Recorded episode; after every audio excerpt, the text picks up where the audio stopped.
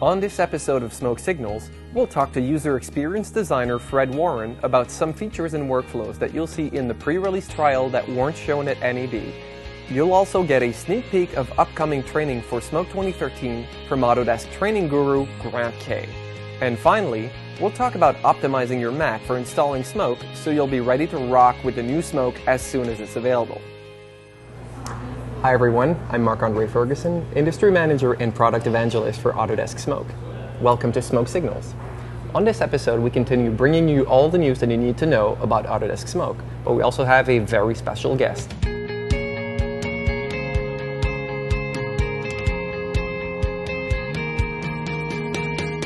I'm Heather McDermott. I'm the Product Marketing Manager for Autodesk Smoke, and I'm here with our CEO, Carl Bass, who is in town for the C2 conference.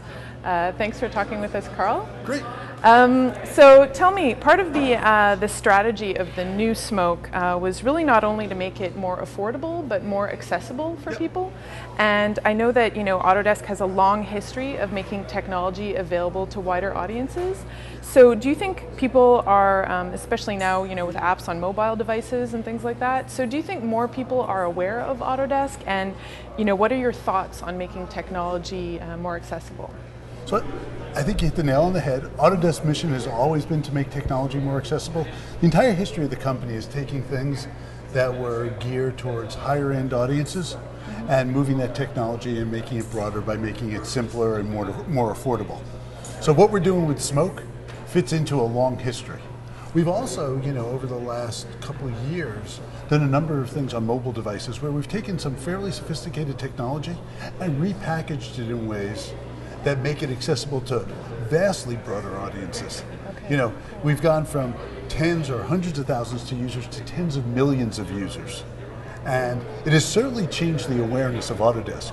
It's certainly broadened our appeal. It makes people who never knew anything about us, you know, I have kids and moms stopping me and saying, I love, you know, I love this app or this app, where, you know, generally speaking, most of our technology had been geared to a professional audience. So, um, yesterday you were talking about storytelling and how everyone has a story to tell. Yes. Um, so, Smoke as an editing tool obviously supports storytelling. So, can you talk a little bit about Autodesk's philosophy of um, how we support storytellers? Yeah, I think historically we've mostly supported professional storytelling. So if you look at the tools for our media and entertainment customers, it's for professional storytellers. And then we have other professionals who tell stories, and all we've really enabled them to do is produce the assets that are used to tell the story, but we force them to go somewhere else. I think with what we, we're doing with Smoke on the Mac, we're now giving affordable tools to a broad range where we'll be able to tell stories across all of our users. It won't have to be just merely specialized um, professionals who are able to do this. Yeah. And so, when we launched uh, Smoke, uh, the new Smoke, Yes. uh, we told everyone that you know smoke is changing everything, um, and the reaction of the market so far has said you know some people have said wow this is a, a disruptive technology. Yeah. Um, so, uh, what do you think about um, Autodesk's philosophy about you know bringing these high-end technologies to new markets? Yeah. So uh, I think of disruptive as a compliment. Certainly in this context, it's a compliment. And you know, usually disruptive is disruptive to the industry or the other providers of technology. To the customer who for the first time gets their hands on technology that's really capable, this is this is a blessing. I mean, this is a great thing. It's not disruptive to them.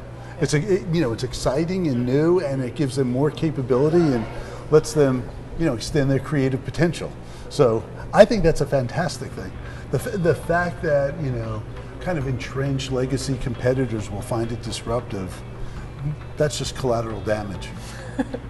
All right. Well, thanks very much Sure. for taking your time to talk to us, Carl. Okay, thank you.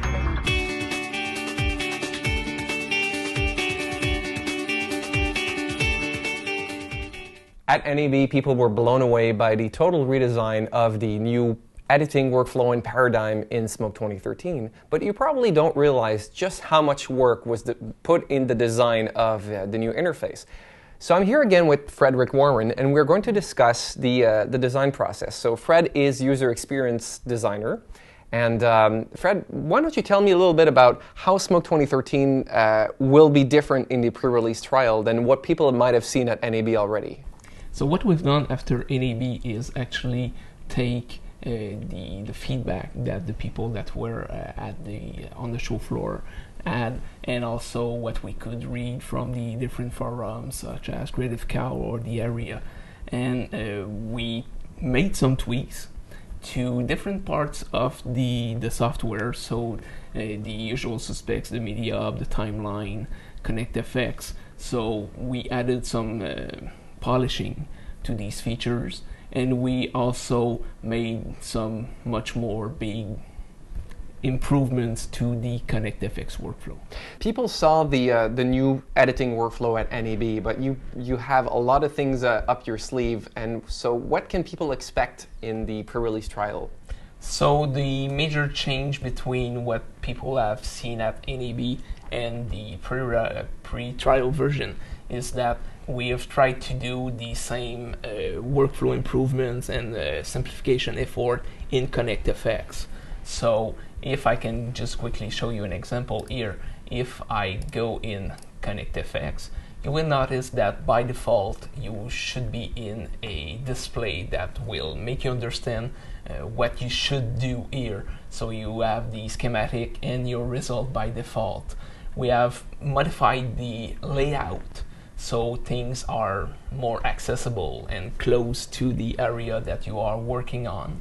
And we have also made some a smaller adjustments. For example, we have introduced the uh, contextual menus to the schematic, so things that people will go to to discover functions and uh, different things that they can do to their their uh, compositing tree.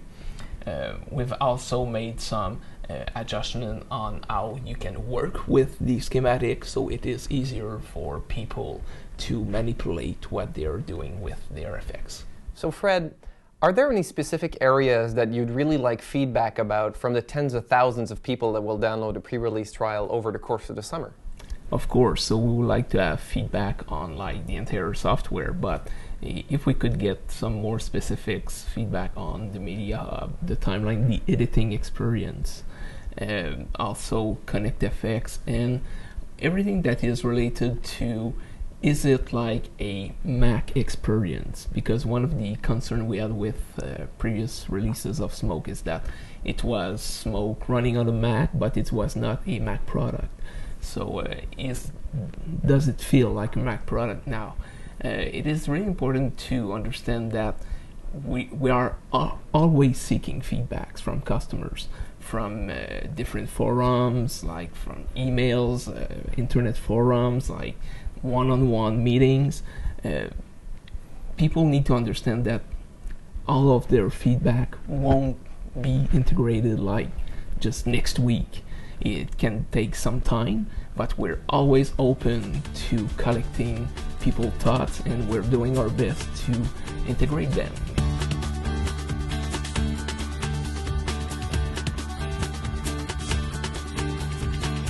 You can install Smoke 2013 on the following Mac Pros, on these MacBook Pros, on these models of iMacs.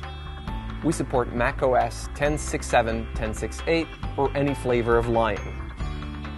Obviously, you want as much RAM as possible, but 8 gigs is the standard minimum. As for video output, we support the Kona 3, Kona 3G, and IOXT from AJA. Make sure that you have a hard drive that is fast enough to support the media that you're going to install on it. For example, if you want to work in it uncompressed, you probably want to have a Thunderbolt RAID or a fiber channel storage or even an eSATA RAID. But any FireWire drive or USB 2 drive will work as long as you work in compressed intermediates.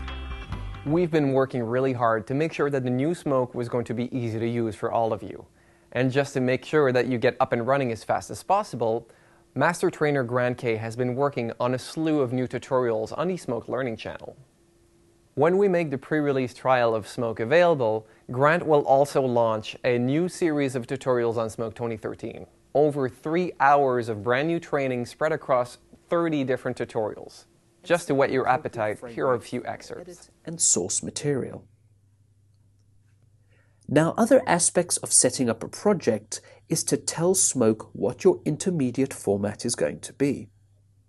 This refers to all the project generated media, such as renders and local copies, which are stored in this format. The Media Hub is essentially divided up into two sections. On the left is the media library, that is Smoke's database containing all of your source media and sequences. Before you import any media, you have to decide if you will let Smoke manage your media. You can opt into importing the file in its native format and keeping it where it is, or have Smoke transcode the footage into the intermediate format that you selected when you set up your project. To register for the Smoke trial, go to autodesk.com slash smoke-trial. Don't forget to check out the Smoke Learning channel on YouTube so you can hit the ground running with training from the man, the myth, the smoke legend, Grant Kay. You can join thousands of your fellow editors talking about smoke on Facebook. Become a fan at facebook.com slash Autodesk Smoke. It's where you'll find past episodes of Smoke Signals, where you can keep yourself up to date on upcoming events in your area, and it's where you can chat with other editors using Smoke. Finally, spread the word to your friends on Twitter using the Smoke hashtag. On behalf of the whole team here at Autodesk, I'm Marc Andre Ferguson. Thank you for watching.